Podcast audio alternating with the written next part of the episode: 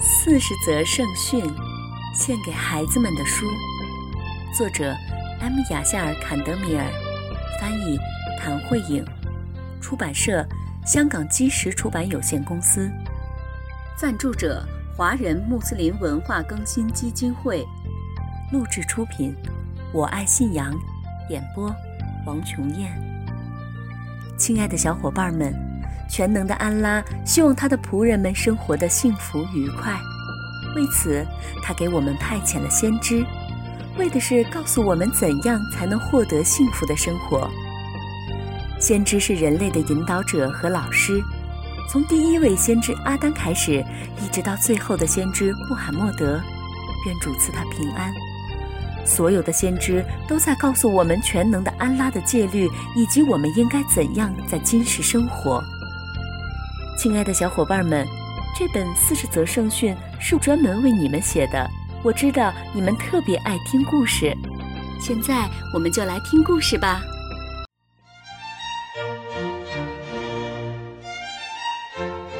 汽车。哈克迈特是一个好学生，他的家离学校很远，每天他都得坐车上下学。哈克迈特有几个爱好，其中一个就是汽车。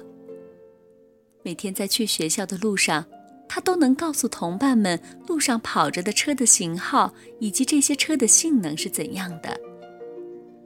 他对自己家里没有汽车感到有一点点遗憾，但是他对此并不抱怨，因为他知道爸爸妈妈买不起汽车，他的爸爸只是一个公务员。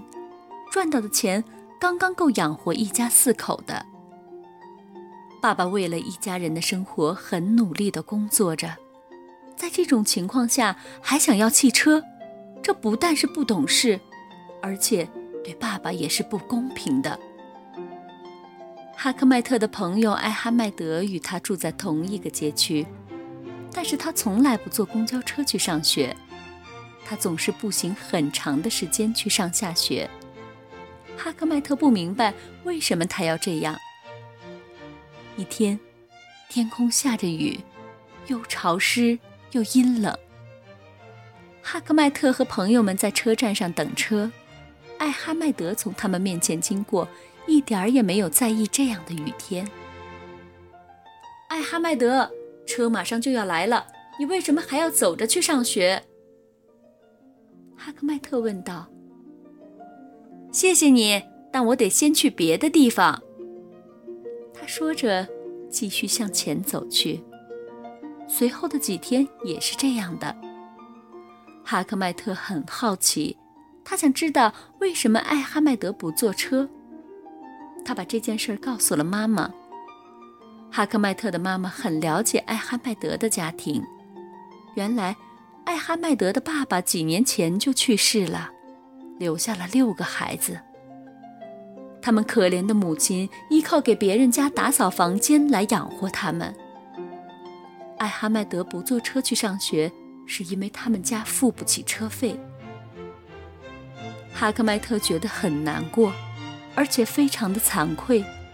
他想要汽车，而住在同一个城市里的许多人却连饭都吃不饱，还有一些人无家可归。他为自己所拥有的一切而感谢安拉。如果哈克迈特知道下面这则圣训，他就不会为自己没有汽车而难过了。你不应该与境况比你好的人比较，而是应该与境况不如你的人比较。小伙伴们，今天的故事讲完了，我们下次再见吧。四十则圣训。献给孩子们的书，我爱信仰录制。